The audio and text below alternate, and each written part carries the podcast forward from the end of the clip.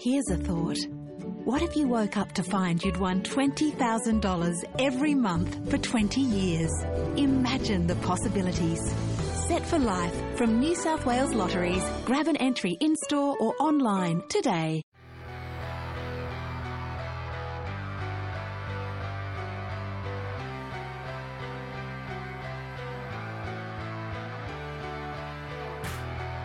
Welcome to the Brisbane Football Review, powered by Outside90.com.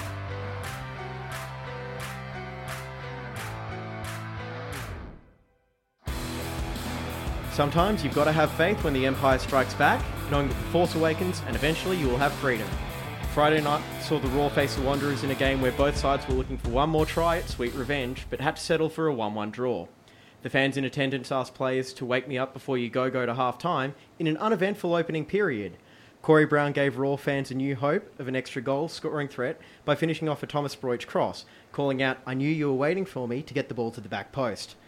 Western Sydney would strike back soon thanks to some patience and a Dimas free kick that I think was amazing. Before full time, Brendon Santalab was wondering why I can't make you love me, but his red card for violent conduct might provide a worthwhile explanation. Welcome to the Chris Grossman episode 13 of the Brisbane Football Review. I'm James Coughlin here to host the show, and I'm joined by our own set of Blues brothers, Scott Owen and Adam Pace. It was a busy festive period for all involved. How are we feeling afterwards, Scott? Yeah, busy Christmas as always, James. How are you? Yeah, pretty good. What do you think? Adam, how are you going? Yeah, good. Uh, good afternoon, uh, James and Scotty and all our listeners. So yeah, it's been a good Christmas period, and uh, hopefully, yeah, it should be uh, more football the better. Yes, of course, that intro was a little tribute to George Michael and Carrie Fisher. So, yeah, it was an interesting game on Friday night. We've got a packed show for you, so let's get right into it. Overall, I thought the Roar and the Wanderers played out a pretty sloppy game. Neither team was really able to make the most of their opportunities. Scott, what did you take away from it? Yeah, I know we've got it on the rundown later on, but the playing surface played into that sloppiness. The first half, they were feeling each other out on the, the playing surface. Like, how do you how do you deal with that? The second half was good. Oh, there was plenty of chances in the second half, and the Roar probably should have won it. In truth, in the end, I mean, the chances they had, Petrados on the goal line or whatever it was, and Maclaren with a couple of chances. It did look a little bit like a newborn deer trying to find its footing on a fresh coat Yeah. of ice. Adam, what did you take away from it? Oh, look, I think uh, Roar are sort of on track at the moment. Like Wanderers, I guess the results aren't sort of pitching where they want, where they should be. But you know, I think it was two very even sides, and that could have gone either way in the end. So I think it was a, it was a good point, and uh, and as well, we sort of entrenched in top four. See, the Roar seemed like they were the better side to me, though, and it, it was just one of those frustrating afternoons we've had a few editions of where, or frustrating night, where the Roar just couldn't quite make the most of things. Yeah, I thought we were the better side. I mean, it's chances again. It's like a couple of games now we've seen. So Adelaide away. What was the game last weekend? Um, I'm blanking now. trying to think. There's a, couple Coast. Of, there's a couple of games now we've had this happen. Sydney at home's another one. We had a, a bunch of chances. We could have won that game as well. I mean, Hmm. it's becoming a bit of a pattern, and maybe we need. Maybe it's worth a bit of concern there. So there wasn't a whole lot to talk about from the first half. There was a little bit of a blow up, though. Adam, did that actually manage to wake you up? Actually, it did. Uh, it was a fair sort of dour, sort of conservative game until sort of you know, a little bit of fracas near the end there. So, so yeah, thank God that uh, did because I think the thirteen thousand attendants were sort of getting a little bit restless before half time. I think the news breaking on social media about Jamie Maclaren also kind of woke everyone up as well. Yeah, you never know about that. But uh, second half, things got off to a really good start because holy, yeah, Corey Brown's goal. like, Switch radio, James. No swearing. I know that's why I'm being very, very careful here in the Switch 1197 studios. It was a yeah phenomenal pass from Thomas Broich, picked out Corey Brown at the back post, and phenomenal volley to get past the keeper. Oh, look, I think uh, if there's any player, I guess is the most improved, hands down, it's Corey Brown. That that shot just shows what confidence he is having at the moment because that was an absolute crack of a goal. A bit of a throwback as well. Actually, that's the kind of run he was making in his National Youth League days from the left left side. It's almost a left winger when he was playing in that. It's a bit of a throwback. Yeah, well, and it, like keep in mind the, the presence of mind from Broich to actually pick him out as well. Just inch perfect cross. I think that's something that a lot of the time would have been caught out by that first defender, but in the end he was able to get it home. I forget who said this on Twitter, but he would walk into any other A League club, hands down, starting eleven. Anyone would be grateful for him. Well, I actually saw that comment. It sparked about a thousand articles across like Fox Sports and Outside 90 and whatnot. So it must have been pretty good. Unfortunately, though, the Wanderers' equaliser was equally as spectacular. Dimas Delgado, you know, struck a free kick right across Michael Theo's face. Adam, were you s- a little bit stunned? I was, but uh, I don't know where sort of this whole sort of you know. I think I'm more looking at it as that was just a sensational strike for a free kick. I, I think at the end of the day, it's, it's hard to put you know on Theo. You know that it was. Yeah, he could have done anything about. It. I thought that was actually a world class strike. I think I might be, like maybe my lack of sort of you know, the game might uh, sort of come to the fore there. But uh, yeah, no, I thought that was just a well worked goal. Um, the Martinez sort of you know fake sort of may have caused it, but uh, yeah, no, I I tend to look at that. That's credit to Dimas for, for a sensational sort of uh, free kick. Yeah, fantastic strike, but I don't know why Jade North fouled him. He's, was it Santalab running through? Probably. Yeah, I think he was going away from goal and there were defenders. I thought, just let him go. I don't know why they fouled him there. I thought he could. Theo would have covered the near post. At best, they're going to get a corner. I don't. Just let it go. But see, that's kind of where my criticism of Theo comes. And look, he- he's been largely phenomenal this year, but that one, that's the side of the goal the keeper said, I'm going to cover. And I think you were right, that Nico Martinez fake, that's what really sort of put him. It did because if you watch it, Theo made a step towards the near post, and as he's taking that step, Dimas has put it to the far post. So I think they they got him well with that one actually. Yeah, you could see his heart sink. Like Yeah. it- they showed it, I think, in slow motion. You could just see his heart sink as he saw the ball going into that far corner, going, "Oh, I'm not going to like watching that in the review session." And Matt McKay on the far post is not going to get to anything. Oh, he might get down to the bottom corner. Maybe. So there was a lot more drama as the game went on. 90th minute, Brendon Santalab got a red card. Do you feel like it was deserved? Because Fox Sports didn't have a whole lot of re- good replays of it.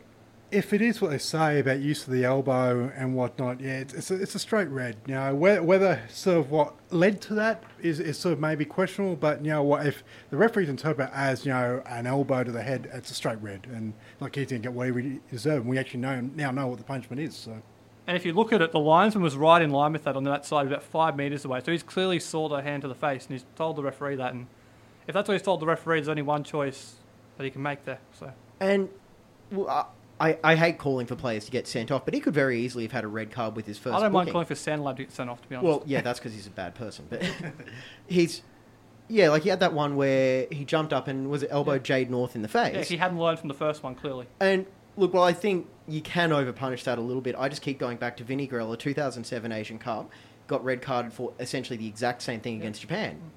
But what do I know? I'm just a crazy fan. Plenty of examples. Well, Adelaide had a player sent off in the grand final of season four as well in the early early minutes. So there's, there's plenty of examples of players getting sent off for that. So that would have been uh, Ross Aloisi that got sent off. No, it was the Oh, one. no, no, it the other one.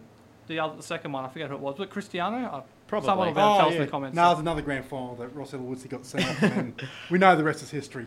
Just But- ask Archie Thompson. Yeah. But um, yeah, the bans have been announced by the FFA. It's a little bit confusing. So it's three matches all up, I believe. It's, I guess it's reading the outcome. It is one for the mandatory red card that he got, two for violent conduct, and then he picked up another one game ban for accumulation of five yellow cards. So he's sitting next four out. Has he got a family holiday booked or something? Oh, maybe he's going to the same place as what Diego Costa is in. Oh, he's back now. Is, that his ban? Yeah. One match ban. He's good back. Anyway, that's Premier League talk. yeah. yeah, it did. Co- I don't know. I kind of felt like the Wanderers were pretty happy to settle for a draw, though, especially after Santalab got that red. Do you, fe- do you think there were a couple of fairly cynical fouls? I think there's Jack Clisby and Jumpai just. Jack Clisby should have been off too. Actually, Well, I thought he should have gone, but yeah, and it wasn't Sean just for Evans accumulation refereeing? of fouls. But Mm, now we're going to talk about the quality of the pitch a little bit later on, but you, I think we can all agree it was absolutely. it disgrace. looked like a golf course, James, like a fairway down the middle and the rough on the sides. That's what it looked like. What golf course are you playing on? Uh, one that looks very much like that. Are you curating it yourself? No. All right, so the lack of subs from John Aloisi, I was a little bit, I suppose, confused by that. Do you think he was just trusting the players on the field? I think so. Um, at the end of the day, a coach is not compelled to change his team 60 minutes. In fact, we'd probably all be jumping up and down if he, if he, you know, automatically made a change at the 60th minute. You know, so he obviously is feeling sort of the, the sort of flow of the game. I think with that 11 he had out there at the time, I think he thought, you know what, for 87 minutes that was, that was a team that was going to get them the win. So I can't, I can't really criticise him for that. And the truth is, James, the 12 players he'd used in that time, the 11 plus Brill off the bench, that's about the best we had to offer. The other three, Bowles, Pepper, and Arana, they weren't going to add that much. I know Arana came on, but they're Yeah. not they're not the best of options you could have, to be honest. But surely by now Arana should be. Should be. that That's probably a discussion for another day, but I just don't think he's contributed a great deal so far. All right, so we're just going to go through some quick individual player comments. We had Thomas Kristensen. I thought he was aerially dominant and came really close to playing off that miracle 50 metre through ball. I thought he was the best on field. Yeah, no, he's a, he's a number six that you know we're looking forward to replace Corona. It's it, no, the jury's still out on whether he's better or or or whatnot than different, I think, is Corona. But yeah. I, I think yeah, but definitely he's a number six, you know, as a lock. So Hopefully, he can stick around longer than one mm. season. Scott, what did you make of Jamie Maclaren's performance? I don't know actually because it's a weird one because he wasn't at the races. I don't think. Some of those chances. If you want marquee money, you've got to take at least hit the target on those and make make Tyson make a save. To be honest, I, I It- you yeah. have to hit the target there, but I don't know if it's the um. If this, I'll remember because the, uh, we'll talk about it in the next segment. The um, contract stuff came up again in the pre-game. I don't know if that's had an impact on him or what. You never know. Adam, what do you think of Maclaren? Oh, look, I agree with with Scott, and we've, we've said it you know, ad nauseum on the show. Is that you know simply you know if he wants the money that the likes of Berisha or Fornaroli are going at the moment, he needs to score those and win us games. And that's and that's um, you know look, yeah, they're, they're great chances, but at the end of the day, he wants marquee money. He's got to win us three points, and they know the opportunities. And it kind of feels like last year he was doing that. Yeah, that's the that's the chances last year. I think he would have scored them. That's, that's I don't know if it's the contract situation or what. He just doesn't seem to be himself at the moment. Now, I'm actually going to take a bit of a shot at Matt McKay here. I thought he was a little. Be careful. Yeah. No, I, I thought he Send had your hate mail too. James at imright.com.au. but look, I honestly thought he was a little bit too wired for this game. Like, you know how sometimes players get a little bit too fired up, and I thought he was, you know, arguing from the first start, and it kind of led to him overplaying a few passes. Mm. He was still running around like a madman, which is what we love about him, but he didn't quite have that restraint that, yeah, he was maybe Again, is this back to the playing surface to begin with the passing though? Could be. I It- mean, that's. I mean, I'll give him a pass on that one to be honest. Oh, look, if someone came and said nobody was comfortable on that surface, I'd give them a pass mm. because, as we said, it was a disgrace. Now, Luke DeVere, he was came in for a lot of praise after this. Adam? Yeah, no, look, he's. I think he's becoming the pl- now a player that we hoped now that he would be two years ago when he came back from Korea, and no, he he's just dominant at the moment. And as we said in our previews, you know, if he is at his best, the Roar are going to be very very tough to beat. And it's starting. So you know, we're, we're ten games unbeaten. So obviously we're going we're going all right. They're doing something right. I think he's the best centre back in the league at the moment. That's about the best you can say for him. He's been spectacular for the Roar. And he does deserve the praise that he's been getting right now. All right, so we're going to go quickly around the other A League results because we've got a jam packed segment too, so we're going to get this over and done with right now. Uh, quick hitters Wellington, Newcastle 2 2. Anyone got anything on that? Uh, two mid-table sides fighting for finals, and they might both regret not getting three points at the end of the season. But Andrew Nabbout's goal was phenomenal. Turned around Durante and fired it in. Yeah, no, look, um, Newcastle, they're, they're an interesting team. Like, so they, they I think if they, they, they may put it all together and they may actually, you know, cause a few strife down lower in the, um, sort of in the race to the top six. But yeah, no, overall, yeah, it's sort of, I think stalemate, I think it's the right word to go for that. Andrew Hoole needs more end product too. All right, so Sydney FC Adelaide. I'm just going to recap a conversation I had with Hugh from Outside 90 yesterday. He was saying you've noticed that the Adelaide players are really dropping their heads and they just haven't quite been able to replace the talent that they've lost. And I think that sums it up perfectly. They're a mess, Adelaide. They really are. And I'm very, very nervous about what's going to happen. Yeah, no, I think, uh, I think Greg Griffin and Guillermo Amor get the broom out. I think you need to re, rebuild. They've got ten players out of contract, so it's not too hard to do it. Well, it's a good thing there's a transfer window coming up. All right, now, Melbourne City Perth last night played out possibly the craziest game in a long time. Well, not possibly, it was the It craziest was. game I've seen in a long time. This year, anyway. Mm. And we honestly could probably do another 10 minutes of that, but instead, what we'll do is direct you to our Outside 90 Fan Network colleagues. We've got Talking City and Far Post Perth. Those guys do a very good job down there, so give them a listen because that game was insane. It was it's speechless. Like, so much went on with that. So. That's one of those games I'm glad I was a neutral because I don't think I could have taken it if it was the Roar involved in that. And that was possibly the best uh, game I've seen Liam Reddy have, despite the fact he gave up three goals.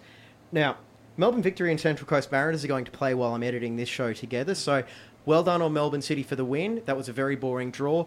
Or well done, Central Melbourne Coast. City had Melbourne City, City get into this conversation. I'm looking ahead. I can't read. well done, Melbourne victory on the win. I'm not going to worry about editing that out. You know, disappointing draw or Central Coast phenomenal upset. Pick pick whichever uh, phrase applies there. All right, that's going to do it for segment one of the Brisbane Football Review. We'll be back with our news, W League, and Youth League reviews. You're listening to the Brisbane Football Review, powered by Outside90.com.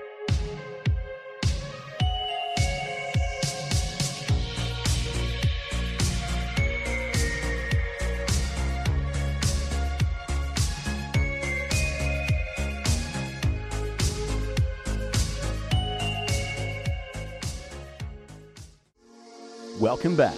It's the Brisbane Football Review, powered by Outside90.com.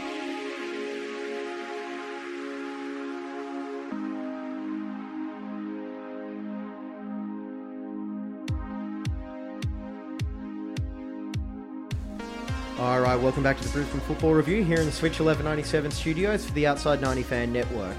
We're going to do our usual results, updates, and news segment here. Starting off with the W League, the scheduling geniuses at the FFA decided to put the Roar's W League game on at the same time as the A League game. No, it started in half an hour earlier. Oh, I'm sorry, Such half a an- difference, yeah. So yeah, we all saw a whole lot of this game, didn't we, guys? Yeah, we- we saw the goal that the W League social media put out. Other than that, seen absolutely nothing to do with this game. As I turn the air conditioner off again, sorry about that. That's okay. We'll, we'll remember it eventually. I get the feeling you might actually leave it on in the interview we've got coming up as well. So Yeah. just just a psychic prediction. Yeah, well, but all we saw about this W League game is the is the goal that was con- scored by Sydney FC Princess Ibini. So uh, that's all we can go with on that, really. Yeah. So and guys, also might not- have, you got, might have to move that chair out of the way as well. Yeah, well. I will say that the the Roar need to start winning in the W League as well if they're going to make the finals. They're kind of getting cut adrift at the moment and on the table. All right. So their next game is New Year's Day against victory at AJ Kelly Field. Hopefully, That's pretty much a must-win game for them. hopefully everyone's recovered enough from their New Year's Eve celebrations to drive up there. If, if not, I'm sure there's a train or something. All right, so National Youth League, the rescheduled game was replayed last Thursday night. It went about as badly as possible as the Roar lost 4 1 to City with the Joey Katabian uh, consolation goal coming late on. Scott, Adam, you guys were there, I believe? Yeah, we we're both there, and uh, I can't think. Kind of wish we weren't because it was. Uh, yeah, look, Mel- Melbourne City. You know, they, they came up to play. They they re- they really looked at our purpose. It was, it was uh, we commented during the game. You know that that looked like it was the exact reverse of the game that was um, that was rescheduled. That you know it was uh, the Royal seemed a little bit disinterested and sort of a little bit off the pace where City were. Were actually really good. So you know, from that point of view, I guess they deserved to win. But yeah, the Roar were fairly, you know, they were fairly ordinary. I think they deserved to be beat, beat 4 1.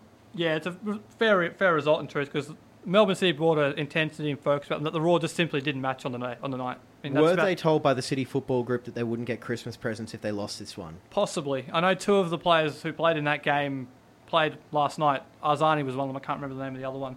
But he scored a great goal actually in the second in for the second one, but it was played off the referee. The were on the on the attack at the other end. It's hit the referee and gone straight down the other end. They've scored. Unbelievable. But I do think that, the Roar kind of they might have got their selections wrong on this because Katavian was the only striker in the squad. And I mean I don't want to give him a hard time, but he missed a lot of chances on the night. And look at the bench, looking for someone to come on. There's only Champness for an attacking input. I mean, maybe you could have had a Harrison Sawyer there to come on, but it's one of those games. Now the Roar have put themselves in a bad position because they've got to win down in Melbourne, James. Second This- of January yeah, is the second game? of January. They've got to win that game, otherwise the conference is over. Adam? Oh look, I, I um, guess to, to our selections as well is that you know I'm, I'm maybe I'm missed something as far as the rules and regulations, but uh, Nick Di- D'Agostino being being sort of omitted from the youth league and sort of being named 17th man for for the uh, the senior side on Friday night, that had a real I think impact because I think a lot of a lot of the attack had been driven through him and yeah they, they just weren't the same attacking outfit you know you know with uh, D'Agostino out so. Look, I just wonder what was the point of you know dragging him, dragging him into the squad, name him in the senior squad, only to have him sit out on Thursday night in what was a fairly important game, and then sit, then not in the matchday squad on Friday night. So Yeah, the point Adam raises is an excellent one because D'Agostino has been the standout player in that side so far, and they had Connor O'Toole, who was in the extended A League squad as well, and he dro- did drop back and played. So I'd, maybe they had to keep somebody fresh for the A League squad in case of an injury in the warm up, perhaps. But it just seems strange you wouldn't. I would have played him in this game, to be honest. I think it, it, it may have made a difference. It may not because Melbourne City played exceptionally well. The but oh it by the way been, call war up. would have been better. Yeah, it was going to be the oh by the way call up. Yeah, yeah. The oh by the way, someone's busted their hamstring in the warm up. We need you. And in fairness, I think Katabian has suffered from the exact same scenario a few times this year as well, in that not playing role. So Fair enough. All right, so we're going to move on to news and reviews. And Nick Meredith reported Friday night that Jamie Maclaren is being targeted by Tony Popovic as a new Wanderers marquee striker in place of Kerem Bulut, who was fired today. I mean, he had his Oh, release from his contract. yeah, that's uh, that's here's the your breaking coat, news. James. Here's your coat. Out. All right, see ya. He's actually walking out here. no, but you're right. I mean, what were you talking about? Bulut. Oh, Bulut, yeah, Bulut is gone today, and um, yeah. Well, we're actually no, talking with about Maclaren, Maclaren. it's not really much of a surprise because we have seen the the Maclaren to Wanderers reports in the past. I'm We still waiting for that, apology. We have seen that in the last game against the when the Roar and the Wanderers met down in Western Sydney a few weeks ago. That it came out all that week. It's You can probably expect to see it again in a couple of weeks when the Roar play the Wanderers again. Yeah, I, I think you know, sort of you know, we well we broke the story on the um, sort of during during the game actually on on our Facebook page. But um, look, uh, yeah, it looks like it may have been a bit of you know sort of mind games or whatnot. Um, I think Vince Rugari tweeted after the game that he asked Tony Popovic, you know, whether it's on, and apparently Tony Popovic denied it. What do you expect him to say? But Well, he couldn't really say, yes, I'm Yeah. targeting him and I'm going to sign him because that would be against the Ex- rules. exactly, but um, yeah, like I said, it's one of those things where obviously you know all this speculation talk may be actually having a, an effect on his perform on Jamie Maclaren's Yeah. performance. So look, let's just hope one way or another it's actually sorted out. You know, come you know when the when the window opens on the fourth of January, let's just hope something is settled, just so you know he can get back to playing football and you know and, and whatnot. And it should come as no surprise that Jamie Maclaren is getting interest around the league and Well, he has been Beyond- playing quite yeah. well, so. just he's a goal scorer. And when you're trying to, you need you need goal scorers, particularly West Sydney with Bulut as you mentioned. But the funny thing is, though, like Maclaren's actually got a pretty good goal scoring record if you look at it on paper. But I'd actually love to see someone talk about his efficiency and you know the number of shots he's taken to shots on target and the ones that have actually been converted because some of his goals have come from the penalty spot as well. Well, yeah, and that's that's the thing is as well with Jamie Maclaren is that you know while he's got a great record and whatnot, I think he had a four four match um, goal scoring streak, you know, sort of broken on on Friday night. But uh, look for for you know what he's getting at the moment, he, he's fantastic value. But you know, obviously, this talk about marquee money and all that, I think it's a whole different conversation which we've, we've had, you know, and, and and whatnot. But I think the bottom line is that you know he's, he's doing well for the Roar. He seems to be the focal point of attack, but. Um, yeah, let's just hope that his future is settled sooner rather than later. And the Roar side is built for Jamie Maclaren to score goals as well. The way they attack is set up specifically for him. Or So a striker be- in that similar yeah, mould. It would be a, strange decision for him to leave, in all truth, because See, it's me, hard to see another team setting it up as well for him as it is here at the Roar. the only way that I can actually see them agreeing to releasing him in January is if he just says, "Look, I'm going one way or another. You can either pay me to, you know, go through the next six months months in a Malaise." And I don't think Maclaren is that type of player. I feel like he's a professional enough to say, "Well, this is where I'm playing right now. I'm going to put my all into it." I actually think that you know if the only way he's going to leave in January between in the January transfer window is if the Roar actually gets some compensation from him by the way of a transfer fee or something. Like he won't be going to another A League club in January, but he may go overseas and you know who knows come back if it doesn't work out. But that's I think that's the only way he won't be playing for the Roar sort of post February one or whatever it is. Yeah, I really hope he stays because I mean they Roar got him for a free transfer. I mean I don't think the money would be re- a transfer fee would be reinvested in the club. I would just be happy just to see him play out his deal, and if he goes on a free, so be it. preferably as long as it's overseas.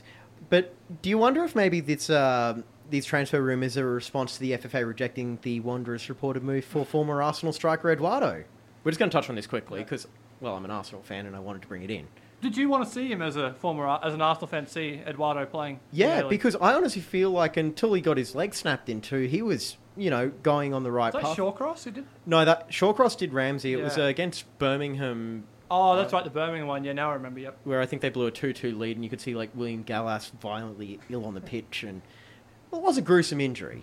Yeah, and with Eduardo, the thing is, we've seen marquees like Shinji Ono, Emile Heskey, even Luis Garcia. They're, those three and Eduardo compare very well. And I if think, yeah, if you're a fan of the club that they played for, you're going to want to see him play. So I think he would have brought something. It's just he's not a Tim Cahill or an Alessandro Del Piero, and if that's the standard we're going for now, I think we're going to be disappointed a lot of the time. And I can say, honestly, as an Arsenal fan, I saw a fair few comments afterwards. You know, it might have only been 100 people, but that still might be 100 that wouldn't go to the A League regularly turning up going, well, you know, he could have been great, but circumstances got in the way. Look, I just think at the end of the day, the FFA once again have just dropped the ball on this completely, and you know what they need to actually bless us know. Yeah, so while Adam's just choking Yeah. up a lung or something. Yeah, sorry, But he's only 30, he's only 32 as well, Eduardo. It's not like he's past it. He's still got plenty to offer, particularly in a league like the A League. And look, in all honesty, at that age, and he has missed a fair bit of time with that leg injury, so it's not like he's Yeah. got, you know, 60 odd games per season for a couple of years while he was out injured.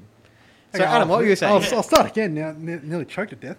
Um, look, I just think the FFA need to actually tell the clubs and the fans what the actual criteria are for a marquee, you know, mar- a marquee signing that you know has that you know the FFA are going to. Uh, going to subsidise, you know. It's at the end of the day, you know, if if the standard is, you know, the whole the whole pub test thing and all that, it's not going to work because at the end of the day, we're not going to get marquees. I can guarantee you, the five or six players that every single person knows that you know that they, even that don't follow the sport, the casual supporters, we're not going to get them in the A League. So at the end of the day, there has to be some criteria, and maybe playing for a club like Arsenal, actually having you know 60 appearances, or playing for one of the four big leagues, should be enough to, to at least you know get them a run. You know, and it may not be the full amounts, but but yeah, like so, I think there just needs to be more clarification from the from the FFA about what is an actual marquee. But you know, it's just no on on the list for him. All right, Scott, quickly. And to Adam's point, I mean, he might Eduardo might not bring in the casual sports fan, but he would bring in the the casual football fan who only watches, say, the Premier League, because they would all recognise Eduardo, and it would bring in Arsenal fans as well. And we saw with Luis Garcia last year, there were a number of Liverpool supporter groups popping up. I know it's not the look you want, but if it gets people in the gates, it's commercially viable for a club. I mean, I don't know why. And they've got to find a way to Yeah. keep those play those fans coming in, And you never know, they might become fans of that club afterwards. You never know. especially with the finishes the Roar have. Yeah. You never know. All right, so we're going to go on to the, a modified mailbag segment here, where we're going to dig deeper into one big storyline, which seems to come up at this time every year: hmm. the issue of Suncorp Stadium, which, as you can tell by the groans, is going to be a very popular topic. So Friday night, we also just how poor the p- pitch can be, and that turned out to be the lead story from the game. It was really disappointing seeing all of these people, you know, commenting that that really ruined the game. So for me, it's really not what the A League should be hoping for. And Philip Micallef wrote a great article for SBS about how teams that share their grounds are getting completely screwed over by poor ground conditions and high rent. A couple of talking points that came out of that: the Roar reportedly paying 140 to 200,000 per week or per game, depending on the interest. Surely there's got to be some sort of minimum quality of surface provided there. I think you'll find there is. It's just what is the minimum standard required? I mean, because if that's it, then that's not good enough.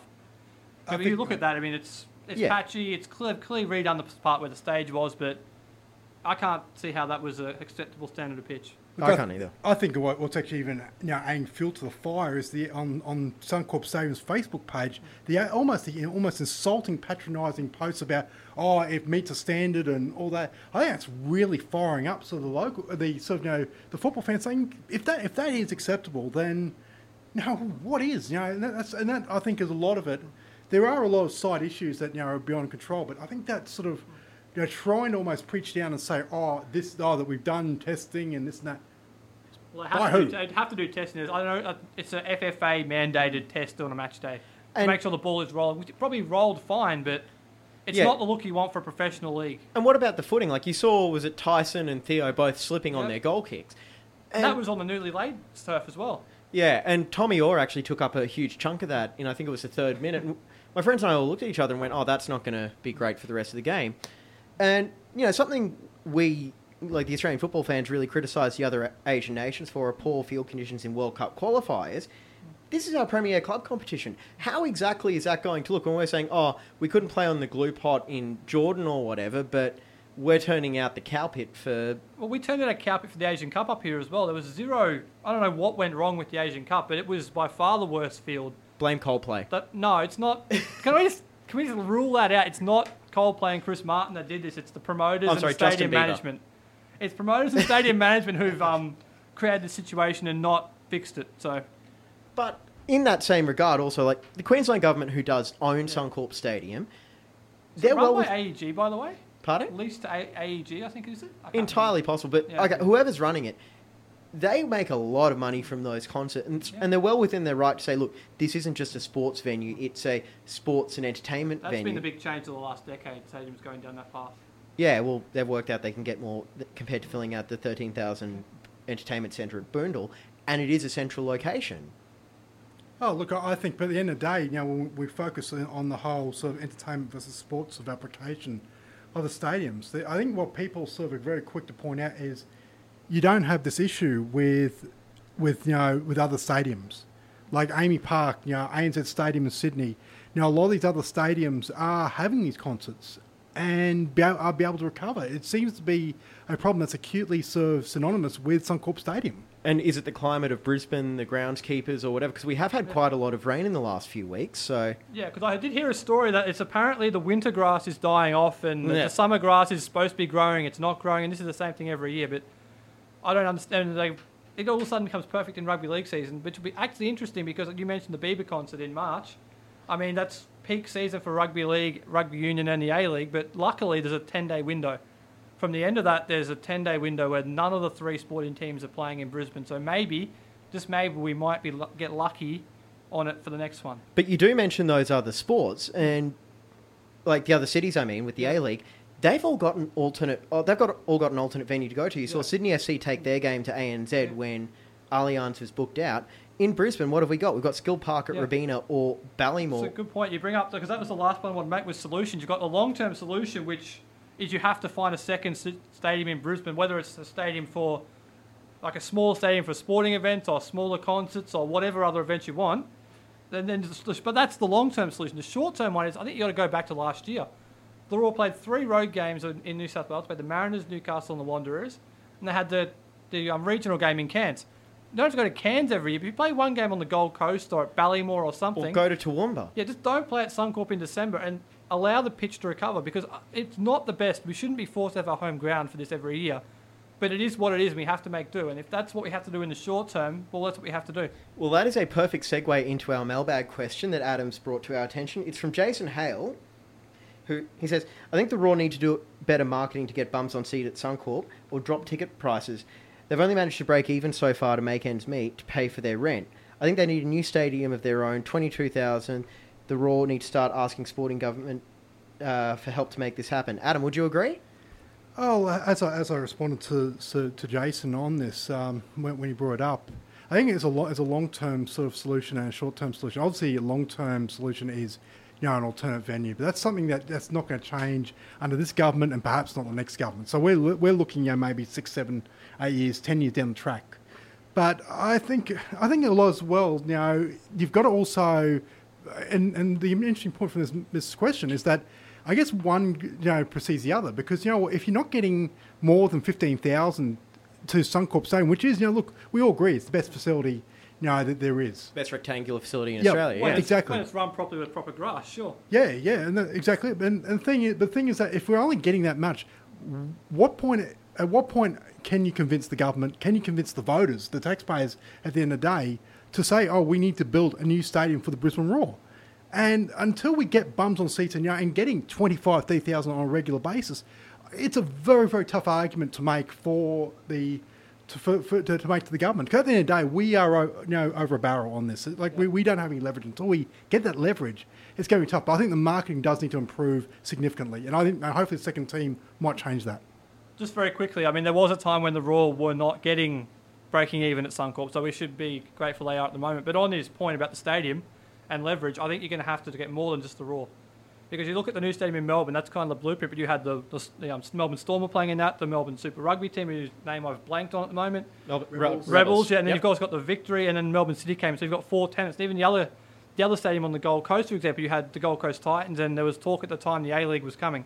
So they had two tenants. I mean, if it's only for the Roar, I don't think it's going to happen. You've got to get another tenant, whether it's a second rugby league team, the Reds, a second A League team, something. You have to get another tenant for it. Otherwise, it's, it's a complete non-starter. And honestly, like when they rebuilt Suncorp Stadium back in what was it, two thousand and one, I think, that like the big key for Suncorp, which I believe, and I believe one of the reasons it won over the redeveloped Ekka Show, to get all the, the teams in the one area. Well, and also just because it's a perfectly central location, because like you've got all of that transport there. You've got the bus hub underneath. You've got the train stations either side. Whereas you know you consider probably the next best stadium in Brisbane is Ballymore, and that's it's not a drive-to place, really. yeah, you might be able to catch a bus to the hospital nearby Yeah.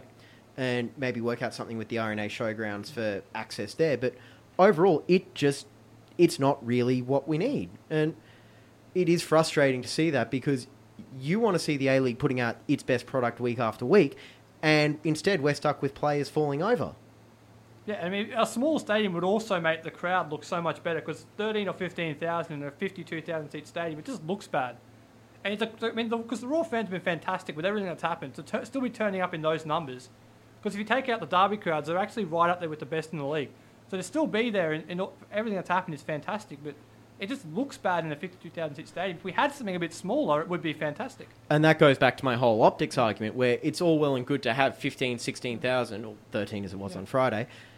But, you know, when they're only filling out, say, 30% of a stadium, it's not a good look.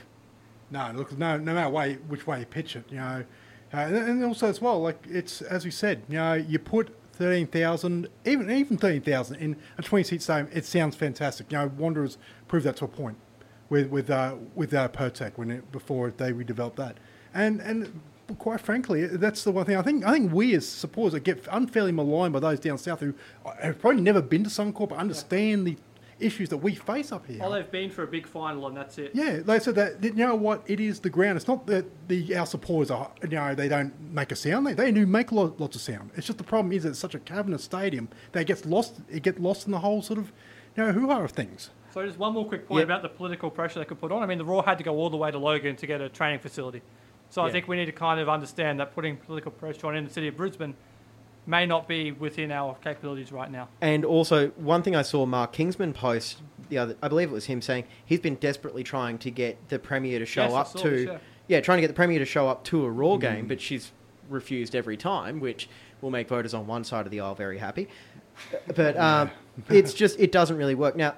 The only thing I will say also, with all of the stuff going on at the moment with the bid for a second A League team, And uh, there is an election next year as well, potentially as well. Oh, so God, no, not but you, no, but it could be, it could be a good time to launch the issue if you can get it up and running. Yeah, but with like everyone saying, you know, Perry Park should be the next venue, but are the strikers really going to want to help out the Roar if they're saying, all right, we want to be the next team into Brisbane, uh, but you know we're going to have both of us playing out of the same venue? I can't see them wanting to do that. You'd, you'd hope that behind closed doors there actually be some sensibility, but you get your, the sense from the fans and sort of talk, chat on social media is that you know what the strikers would rather you know despite everything that the Roar have done just to get to save their own serve bacon, play their own agendas. So look, I think outward looking, no, they probably don't, I think they they think Perry Park is theirs.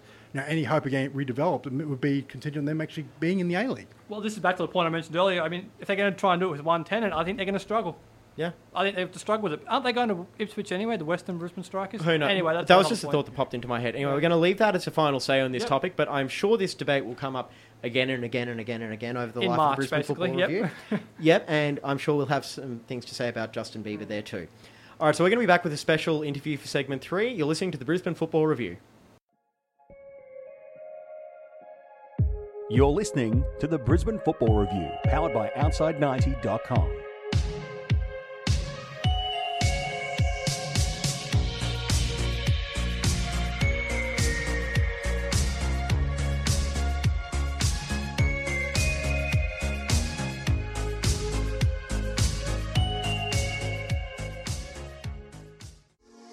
Welcome back. It's the Brisbane Football Review, powered by Outside90.com.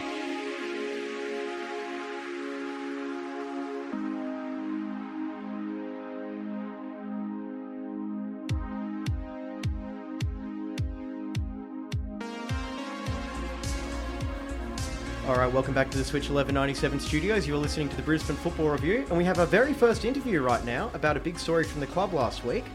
In an email to its members on Thursday night, the Roar helped to announce the establishment of the Roar Supporters Foundation. Joining us in studio today is Waz Brown. Thanks for coming in today, Waz. You're welcome, guys. All right, so first of all, can you give us a bit of a guide to what the Raw Supporters Foundation is and what you hope to achieve? Um, it, it is base level. It's a supporters club. It, it is that simple, right? I talked to fans over the last year or two, uh, and everybody said, "Look, we need we need something, right?" Um, and I was one of those. I was just saying, "Look, we do need something, right? We've got the backers, we've got management issues, we've got issues on and off the field." And I just, like most people, went, "Yeah, we should do something," but I didn't do anything. So this last winter, I, I, I basically came to the end of my tether and I said, well, actually, we should do something, and if no one's going to do it, I'll do it. So I started a process of talking to quite a few people. Uh, I went to the guys at Follow that uh, Daniel Cobb used. Uh, they did a lot of research with fans, did a lot of interviews. I went to talk to them and said, what can you tell me? Um, they were very good. They gave their time for free. So out of that um, came the concept of a Roar Supporters Federation, right, which is designed really just to create a voice for the fans. Yeah, it's a fantastic idea. Waz what role did the club play in setting this up? Uh, Look, very little. Um, i i th- th- they've really been very, very helpful, uh, but I didn't expect that. Um, the, the, the one thing about a supporters club is it should be independent, right? It, it, it, has to be independent. If you, if you think there's four groups to any football club, right? There's the owners, there's the management, and there's the players. Yeah, the fourth group is the fans. Yeah, the other three are all organised, the fans aren't. Right, so the idea is to try and bring those four together if we can, but by, by, giving the fans a significant voice. So it's independent of the club. Um, but I had an issue when I was setting it up over the last few weeks is how did I get to the fans? Uh, and the, the, the, people that's got the biggest database, of course, is Brisbane Roar Football Club. They've got a database of 55,000 people. So uh, I went knocking on Mark Kingsman's door and I said, can you give me access? Um, and they were very helpful. They said they, they wouldn't give me the email database, but they would forward an email on, which is what they did. Sounds good. Yeah, well, just with the um, just going forward, what's what the club's involvement in the actual sort of Roar Supporters Federation? Sorry, what was the club's involvement? The club's involvement going forward, yes. Um, to be honest, not a lot. The the the the federation needs to stand on its own two feet. That means we, to, to be independent, we've got to find a way of raising money. We've, we've got to put a, a coordinating committee in place. It's structured as a not-for-profit. Right, that gives it a legal identity. It's a not-for- not-for-profit members' organisation. So we've got to get a committee elected in the next month. Um, the club's role in that is, is, is zero. Right now, so far they've been very helpful. Right, and and I think they can see the benefit in this. Right, obviously, if we get it right, more fans might turn up. Right, so you can see why they'd be interested in this. But the, the, the, the opportunity here is just to create a, a group of supporters and give them a voice. Fair enough. So, what exactly is your role within the group? At the moment, um, to structure as a not for profit members organisation, you, you have to have a legal identity. Right? And, and that has to have one person that's nominated as, as a ch- chairperson. So that's me at the moment, right? That'll be a democratic post. It has to be elected once a year, and that'll be elected in June this year or June next year um, depending on how we go. But that's my role at the moment. I've now got to identify about five or six volunteers to actually work on there. There's people that's got to look after the money because I can't touch money until I've got a second person, right? Otherwise, Waz Brown can go spending the money on, on Waz Brown, right? So I've got to get at least one other person in there. Um, and then we've got to figure out what else do we want to work on, right? Yep, so I suppose the checks and balances are a little bit important there. Uh, absolutely. Yeah, can you tell us who else is involved in this at the moment, Waz? Um, just look, uh, primarily myself and probably a group of about six or seven other people that have just contributed ideas and thoughts, but, but it's been pushed by myself at the moment, which is a dangerous place to be. If, if I can't get more people involved, it's just me. So you spoke about volunteers. So what roles were you looking at as far as going forward for the say this committee? Well, p- part of what I've hesitated on, and I did get picked up on this. I've, I've probably had about 100 emails from, from fans since it went out last week. Um, all of them have been supportive. 99% have, have, basically been offering help, and one or two have, have, have basically thrown questions in saying, well, where's the constitution? Where's this? Where's that? This really is an attempt to build an organisation from the top down, right? Rather than the bottom up by saying, well, here's a group of us, here's a structure, here's a committee, and, and, and here's what we're going to do.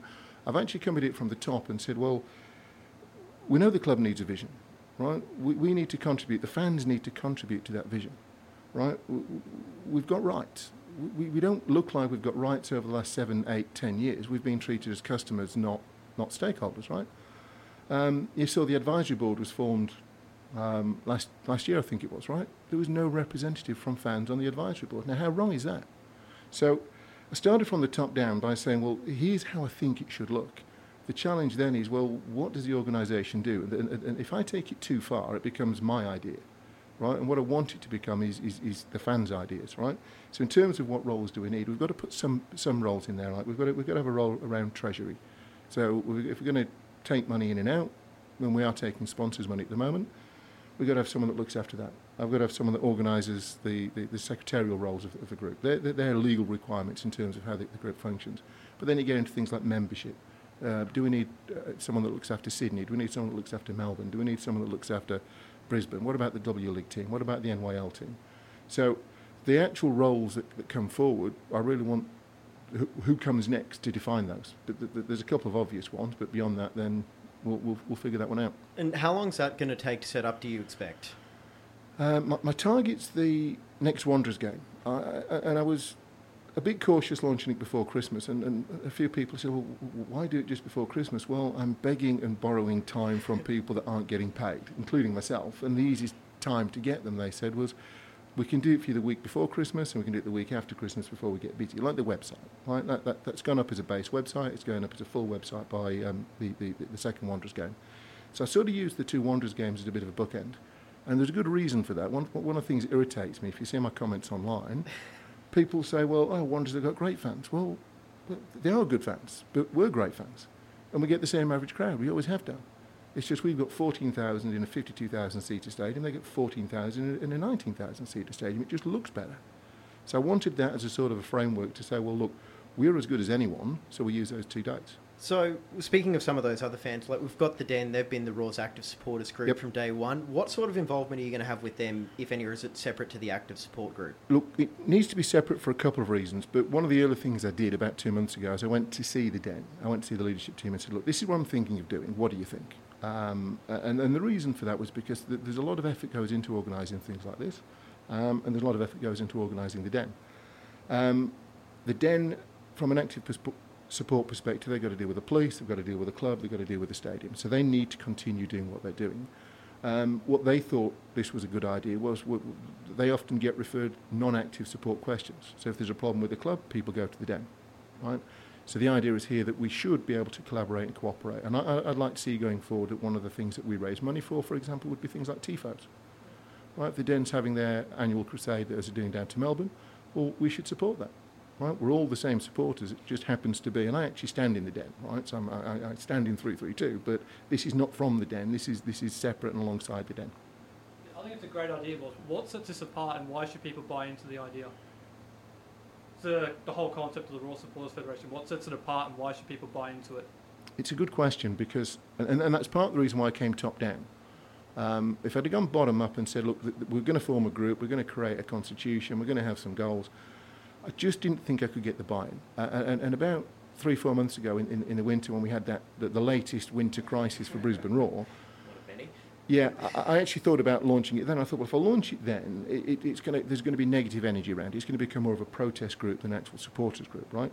So I actually went to the top and said, well, talking to the supporters, talking to the guys that follow, that did all that, all that research work with fans, what is it we'll look for, right? So what's going to set it apart really is the goals of the organisation, right? It, it, it's- there to get us organised. We're not organised at the moment. It's there to give us a voice. And, and that doesn't mean that we all have to agree, right? You might love the Katy Perry walkout song, you might hate the Kerry walk, walkout song, right? It, it doesn't matter. You're just going to have to find a way of getting along together and working on the important things.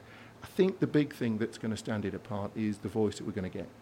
We're going to push for a place on the advisory board. We're going to push for a place to put to elect directors to represent the fans on the management team. And again, if the group wants it, we, we, ha- we have to decide this, I actually think we should take a stake in the, in the club. I think we should own 20 or 30% of the club. Sounds good.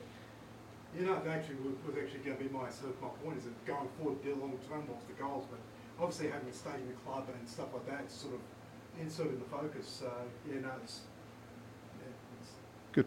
Yeah, it sounds like a really good idea. I think we're all very intrigued to see what's going to happen to it next. So, best of luck for the future, guys. Have you got any more questions? Support you on it as well. It's a great idea.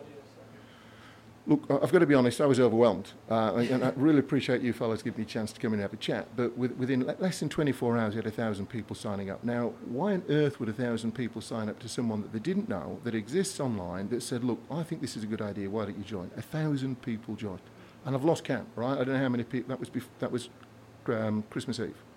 Right? Since then, it might have stopped, it might have gone to 2,000, it might have gone to 3,000. Clearly, there's a demand there. And do you see this potentially, you know, having a quick, maybe not a quick fix, but a long-term goal of repairing some of the damaged relations between the club and the fan base? Uh, yes, I do. If, if it doesn't, it would be failing. Um, but that's going to be dependent on two things. It's going to be t- dependent on the club management taking it seriously, and that's why I've been to talk to Mark Kingsman, and, and he's enthusiastic for this and been very cooperative. And it does require that Nirwan Bakrie takes it seriously as well. Right? If we can get a voice with those two, we're nearly there.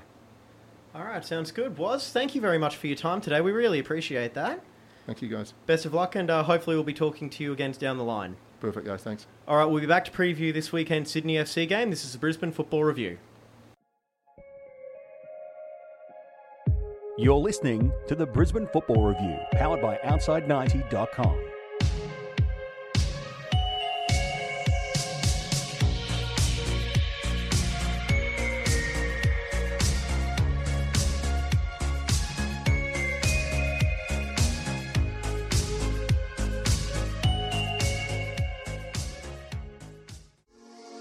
Welcome back. It's the Brisbane Football Review, powered by Outside90.com.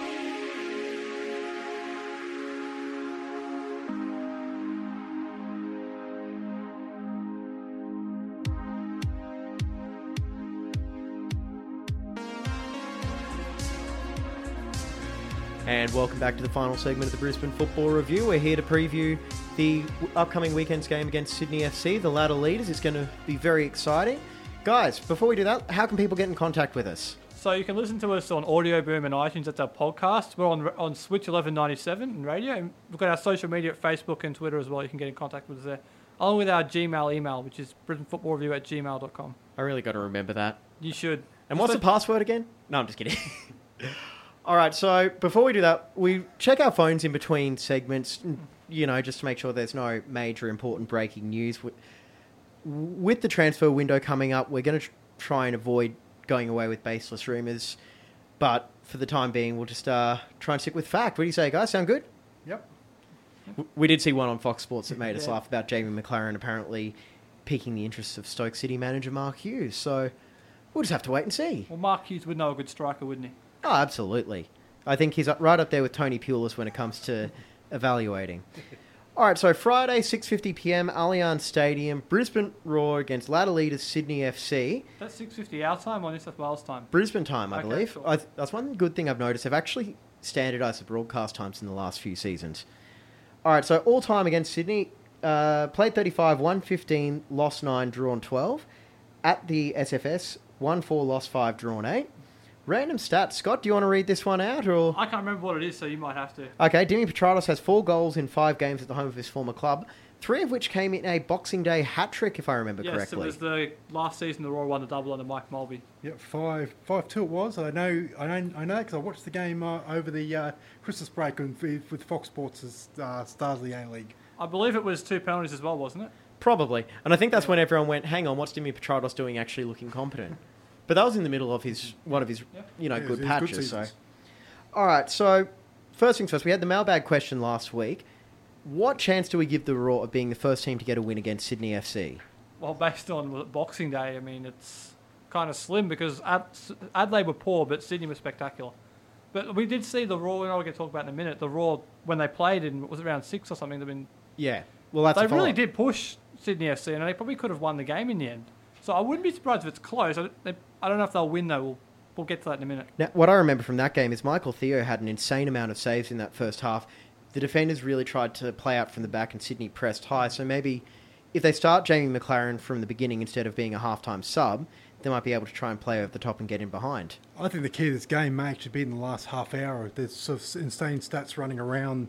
You know, Fox Sports were broadcasting about about uh, Sydney's record in the last of 30 minutes. So, I think if, if the Roar, you know, can get in front, I think they'll really put pressure on Sydney FC to sort of you know, to find a, find an equaliser or find a winner. So I think the key for the Roar may be the first 30 minutes, but then we also got to be ward off and you know keep Sydney FC out for the last 30. We did also see Melbourne City went in front against Sydney FC a few weeks ago, and we saw that Sydney kind of struggled to work their way back into it. There was a penalty that they got back into it, but Well, one thing you mentioned about the last 30 minutes as well, consider this. The Roar are basically playing on a full week's rest, whereas yeah, seven Sydney day rest, Friday to Friday, yeah. and Sydney, I think they played, was it Monday, Monday night, yeah. I've lost track of what day of the week it's I know, what. everything kind of blends together this time of year, doesn't it? It really does. But, you know, the Roar are basically working on almost double the rest. So why not? Like, that might play into it at the end of the game.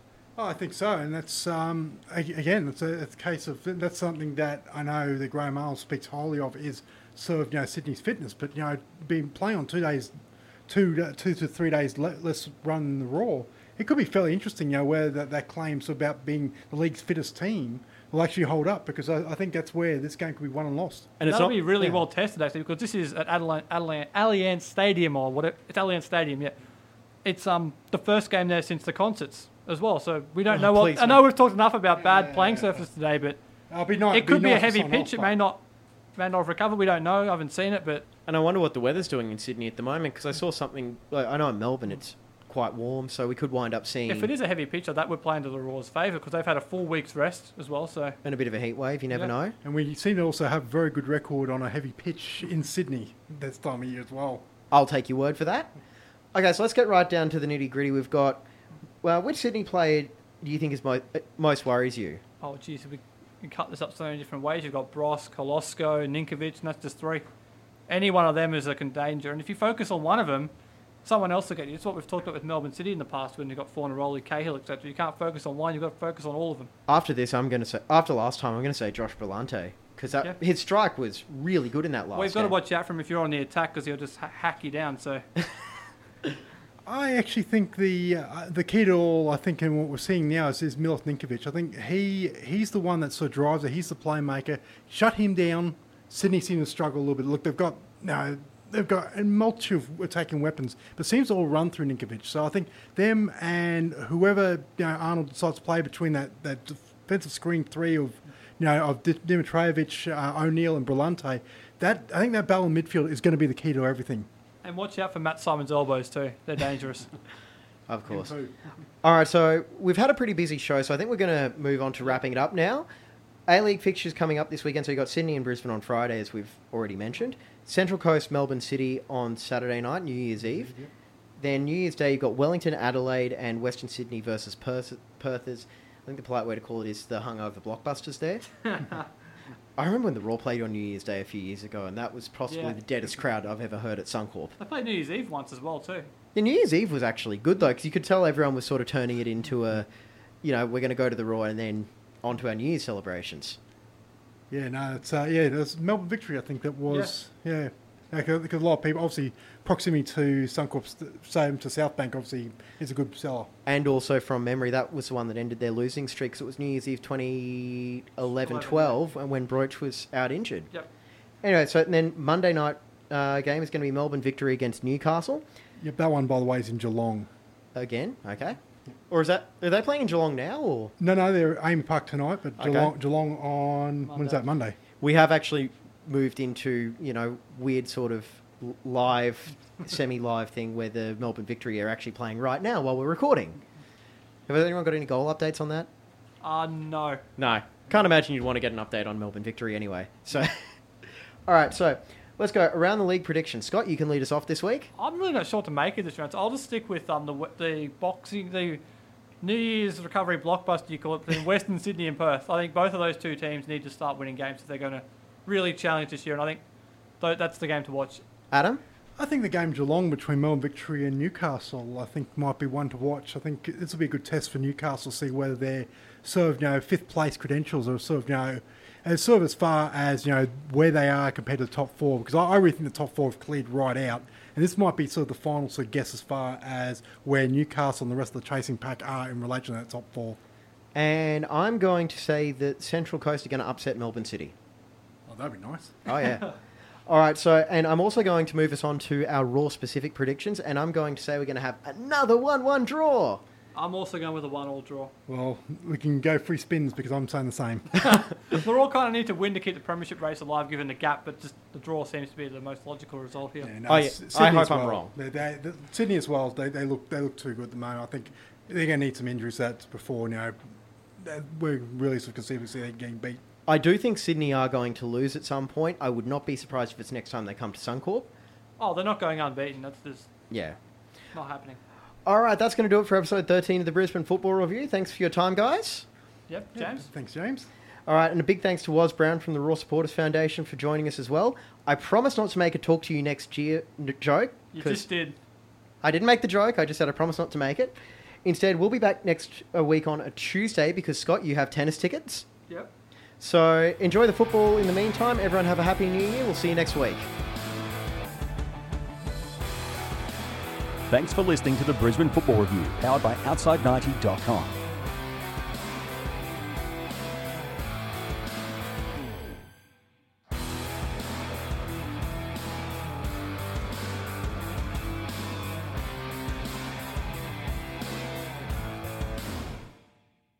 Here's a thought. What if you woke up to find you'd won $20,000 every month for 20 years? Imagine the possibilities. Set for life from New South Wales Lotteries. Grab an entry in store or online today.